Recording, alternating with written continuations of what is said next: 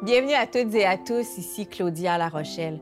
Aujourd'hui, je rencontre l'écrivain David Goudreau qui est pas mal occupé et partout ces jours-ci. On va parler de ses textes, comme sa trilogie La Bête, mais on va parler aussi d'autres choses, euh, comme le fait qu'il arrive de loin.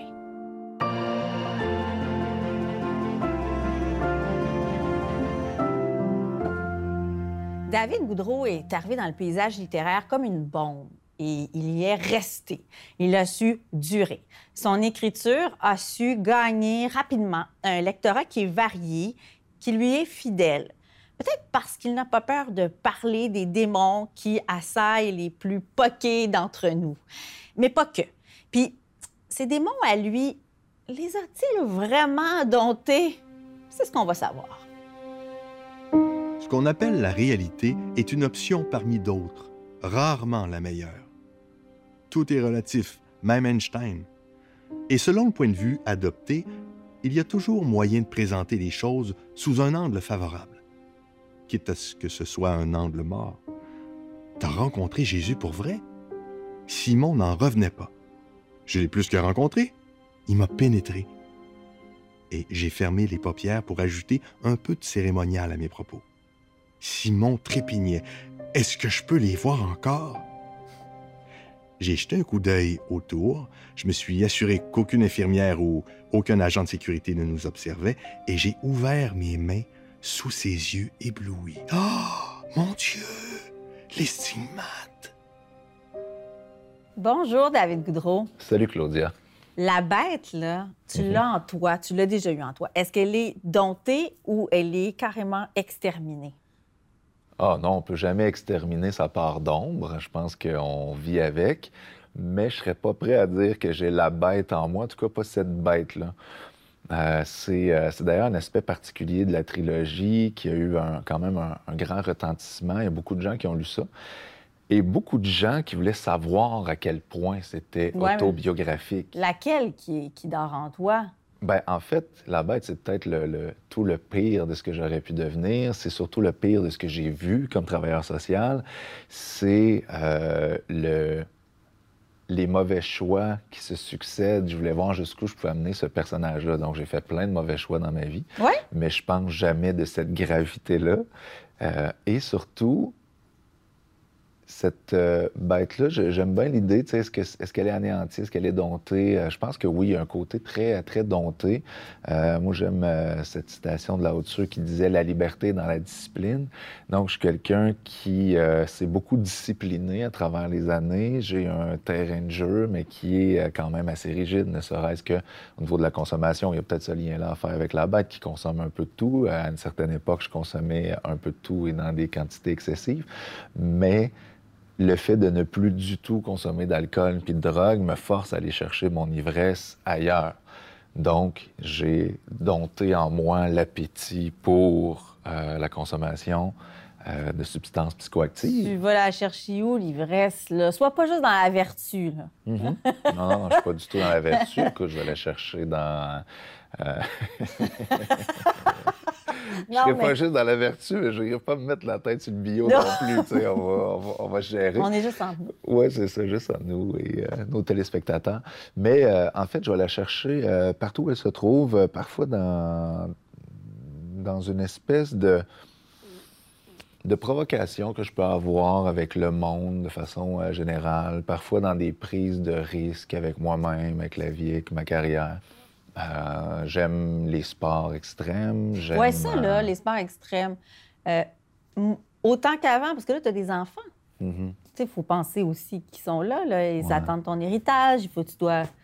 Ils attendent mon héritage, justement. Tant mieux. Plus je suis extrême dans mes affaires, plus bon, j'aurai pas le temps Mais, de à- dilapider. mais- mais- mais avant, tout cet héritage intellectuel que tu dois leur léguer, tous Mhm. ces mots, ces livres, euh, Mhm. tu dois rester auprès d'eux encore longtemps. Oui, oui, puis je veux être là. Je pense que l'héritage spirituel ou littéraire, par contre, existe déjà. Euh, moi, mon livre préféré jusqu'à maintenant dans mon corpus euh, publié, c'est Testament de naissance, qui est un livre que j'ai écrit pour ma fille pendant la grossesse, à sa naissance, dans les premiers mois de sa vie. Euh, c'est la chanson Avril, qui est sur l'album Nouveau Matériel, que j'ai écrit pour mon fils. Donc, pour moi, ces deux textes-là qui ont été écrits pour eux seront là pour eux. Le livre jeunesse, La réparation de mes parents, que j'ai écrit aussi pour eux. Mon public cible, c'était deux humains, c'était eux. Puis bon, tant mieux, on a vendu quelques milliers à côté, mais euh, je m'adresse déjà beaucoup à mes enfants à travers mes livres. Et euh, pour le reste de l'héritage, ils se débrouilleront.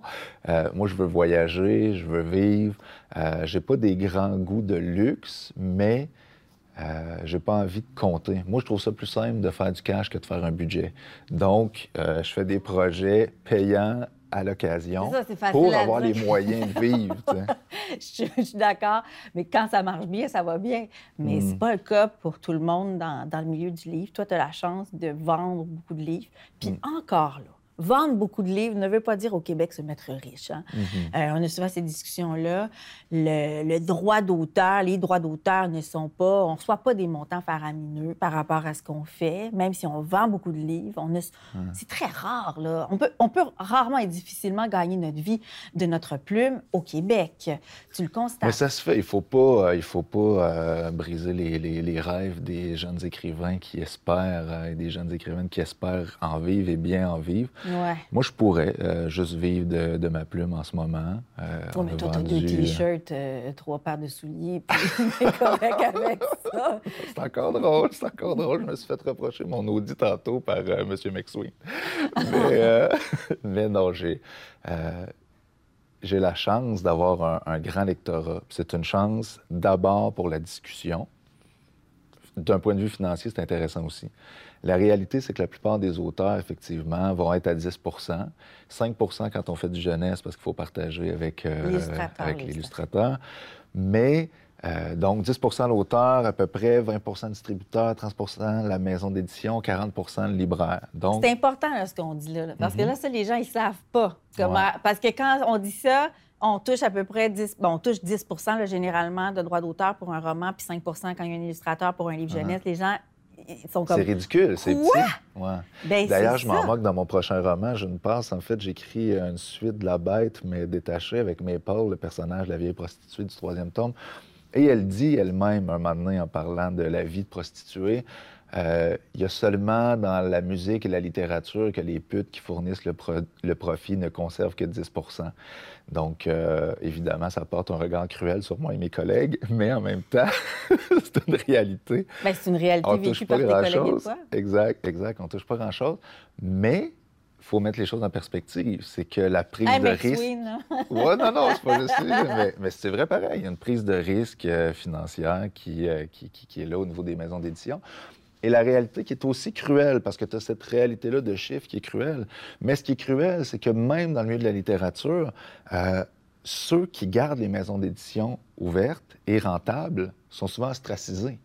Donc, les euh, David Goudreau, Kim Thuy, Patrick Sénécal, ceux qui vendent des 100 000 euh, romans et plus, il y a des prix littéraires auxquels nous n'aurons jamais accès parce qu'on ne publie pas dans de sympathiques petites maisons d'édition, parce qu'on n'est pas dans le sérail des profs de littérature, parce qu'on n'est pas dans les clics.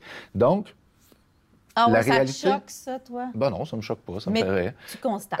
je Tu constate ça. Je constate ça. Et la réalité, c'est que pour avoir des librairies rentables, pour avoir des, des diffuseurs qui ont envie de stocker des millions de livres puis aller les distribuer, tout ça, ben il faut qu'il y ait des gros vendeurs. Et c'est vrai qu'il y a un préjugé par rapport aux gros vendeurs. Puis parfois, il peut y avoir aussi du euh, fast-food littéraire ou des livres qui sont... euh, Il y en a beaucoup. il y en a beaucoup. Mais il y a aussi d'excellents livres Oui. qui vendent. Et il y a aussi d'excellents écrivains, d'excellentes écrivaines, puis euh, qui n'auront pas la reconnaissance qu'ils méritent parce qu'ils vendent beaucoup, parce qu'ils viennent pas d'un certain milieu, parce qu'ils sont pas dans la bonne maison d'édition. Donc, il y a plein de... Comment je dirais, il y a plein de facteurs qui viennent jouer sur c'est quoi une réussite littéraire, c'est quoi euh, un bon auteur, c'est quoi un auteur profitable pour une maison d'édition, est-ce que tu as du prestige ou pas, est-ce que tu te mets les pieds d'un plat ou pas, est-ce que tu rapportes du cash ou pas, est-ce que tu as du souffle, est-ce que tu vas être encore là dans 20 ans ou tu as écrit un bon livre puis euh, ça te prend 15 ans à réécrire un deuxième mauvais?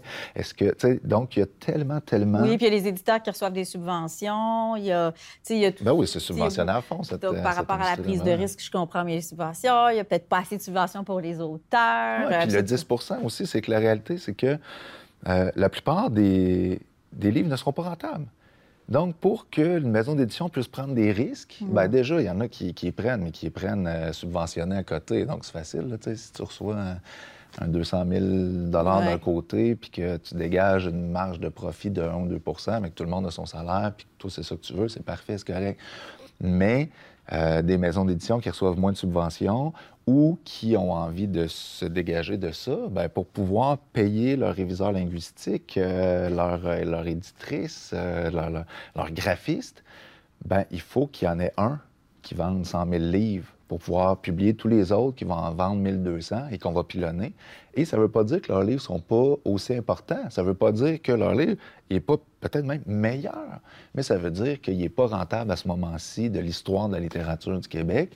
Et on veut le publier pareil parce qu'on trouve ça bon, parce qu'on veut donner une chance à un nouveau, à une nouvelle, parce que euh, les manuscrits intéressants, c'est 4% qui sont publiés. Je pense j'avais fait pour euh, une chronique pour les Librants.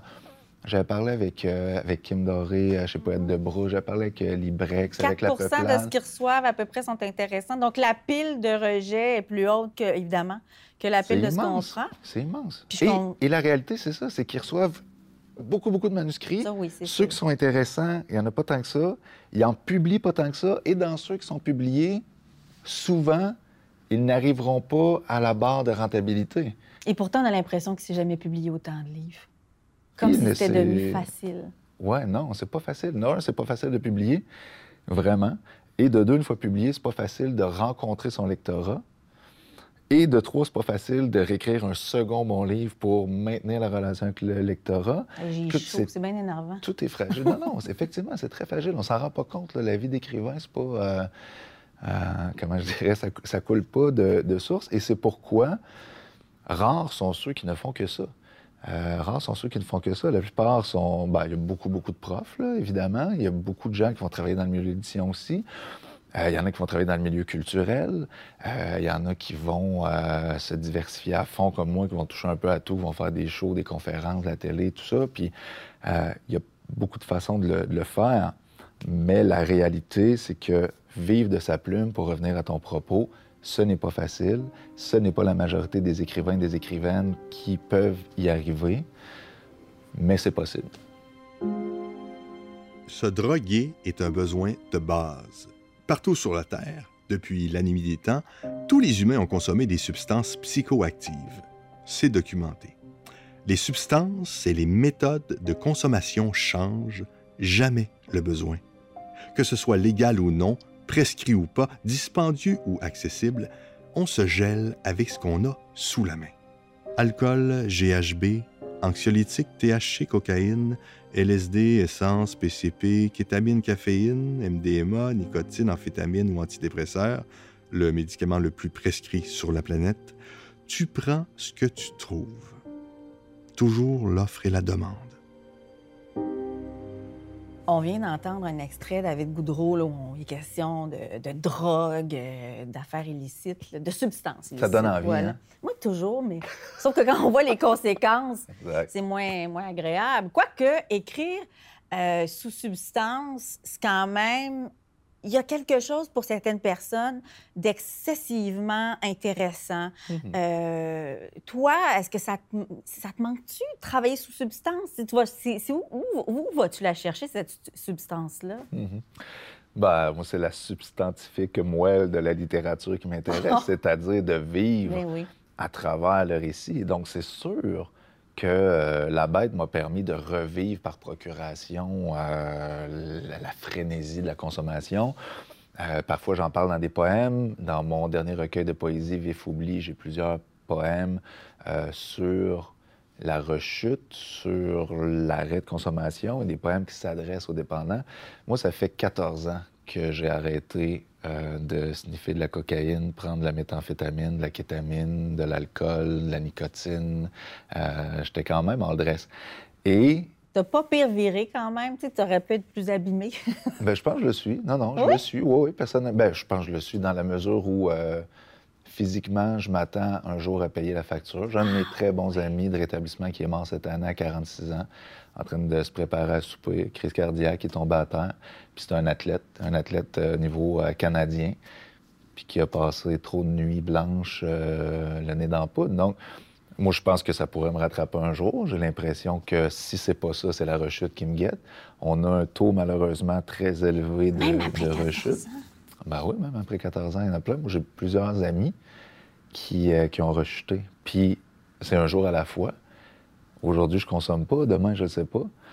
Mais il faut que je fasse ce que j'ai à faire pour pas consommer. Donc, il faut que je me garde en contact avec des gens en rétablissement. Il faut que j'écrive, il faut que je réfléchisse sur ce que, ce que j'ai vécu, ce que je vis. Il faut que je surveille des facettes de ma personnalité dépendante. C'est un trouble de personnalité dans le DSM-4, trouble de personnalité dépendante. T'as ça, toi, t'es Ben oui. une personnalité dépendante?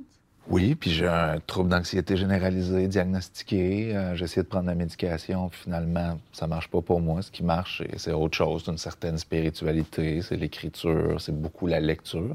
Moi, j'écris beaucoup, mais je lis surtout. là. Je lis plusieurs heures par jour. là. Je- tous les soirs, de toute façon, c'est parfait. Je fais de l'insomnie à côté. Donc, à tous les soirs, je me donne une grosse dose de, de lecture avant de m'endormir. Mais euh, maintenant, je suis, je suis hypothéqué, puis je le dis avec le sourire. Je sais que des, fois, je dis, mais voyons donc, ça va bien tes affaires. tout. Pour moi, vivre est un combat. Pour Je plein de monde aussi en même temps. Fait Ben que c'est ouais. vrai. C'est vrai, puis c'est- juste qu'on oublie. Mais, mais le combat, chaque personne mène un combat. Exact, exact, c'est ça. Ouais, puis, puis moi, je, je suis une personnalité publique maintenant, puis j'ai une espèce de côté, je dirais pas gentleman, mais tu sais, je, je souris quand je suis en entrevue, je souris quand j'étais avec le monde. Si vous m'en parlez pas, je, je vais pas m'étaler l'âme sur la table, c'est parce que tu m'ouvres la porte, fait que je le nomme. Oui, mais moi, j'aime ça quand on s'étale l'âme sur la table. là. Oui. là, le morceau. Vas-y. Non, mais c'est ça. Puis pour, pour continuer sur euh, l'étalage de l'âme, euh, David, y a-tu trop de David Goudreau, mettons? Ben, On se peut-tu poser la question, c'est proposer la réponse. Y a-tu- Est-ce que. Puis quand je dis ça, c'est pas moi qui est en train de, de faire une surdose de David Goudreau, mais c'est souvent ce questionnement-là que j'ai quand je vois toujours le même monde à la télé, Mm. dans les médias, quand les. C'est vrai que tu fais beaucoup d'émissions quand même. Moi, aussi, je suis un- suis une D. D'ailleurs, on a classifié. Je suis une D. Mais tu sais, il y a les A, les B, puis toi, tu es devenu un A. non, t'étais- je pense pas. Bah, en tout cas, un B. Ah, Et puis, donc, on revient souvent aux mêmes personnes qu'on réinvite puis qu'on réinvite. On n'y échappe pas. Ouais. Puis toi, tu es particulièrement présent. Alors, Oui, puis on me le reproche, puis je le comprends. Qui je comprends qu'on on, me le mettons? reproche. Ben, on- ben, euh, Hugo Dumas, entre autres, là, au lendemain du bye-bye, on disait euh, que j'avais été omniprésent euh, dans les médias. tu pas le seul, cela dit. Là. Non, je suis pas le seul. Puis, honnêtement, je dis plus souvent non que oui. Puis c'est pas parce que je dis jamais non, je dis souvent oui. Mais moi, j'ai pas de, plan de carrière tant que ça, honnêtement. Je suis vraiment plutôt dans la spontanéité, puis dans des projets qui me parlent ou pas. Puis souvent, c'est les gens derrière, est-ce que ça me parle ou pas? Fait que ça va m'arriver de faire des projets avec des gens qui, euh, qui sont soit beaucoup moins connus ou même qui, euh, qui peuvent faire... euh, euh, disons, euh, l'inanimité, ou loin de l'unanimité, mais moi, je m'en fous. Si les gens sont, sont sincères, sont honnêtes avec moi, ont envie de collaborer, présentent un projet qui me parle pour une raison ou une autre, j'y vais. Euh, Il y a des projets aussi qui, qui sont de longue haleine, tu sais, comme euh, là, il y a un documentaire du monde des mots qui, fait des années que c'est sur la table. Bon, ça sort au Ben moment oui. où sort aussi un livre. Fait que c'est sûr que là, bon, il y a beaucoup de ma face. Mais il faut savoir que J'essaie aussi de faire rayonner plein de monde. tu sais. Je travaille aussi dans l'ombre, entre autres avec la Nuit de la Poésie, pour faire connaître des dizaines de poètes. Le documentaire, le projet de docu du monde des mots, c'est de faire entendre plein d'autres poètes, à Sur faire découvrir TV. sur ICR TV. Euh, tu sais, là, Bonsoir, bonsoir, on m'a demandé de refaire les lettres. J'ai dit, OK, mais inviter d'autres poètes, inviter une femme, inviter... Donc, j'essaie de, de faire des passes, mais en même temps, écoute, c'est mon travail. Je sais. Puis on me dit, tu veux-tu travailler? Je sais. Oui. à un moment donné, euh, OK. Mais je comprends que que, ça tu- puisse déranger. Ce que tu fais, ce partage-là, Kim Tui l'a fait avec toi il y a quelques années. Mhm. C'est Kim Tui beaucoup, hein, qui t'a... Elle a parlé beaucoup de toi. Moi, c'est par Mhm. l'entremise de Kim Tui. Ouais. et Comment tu l'as rencontrée?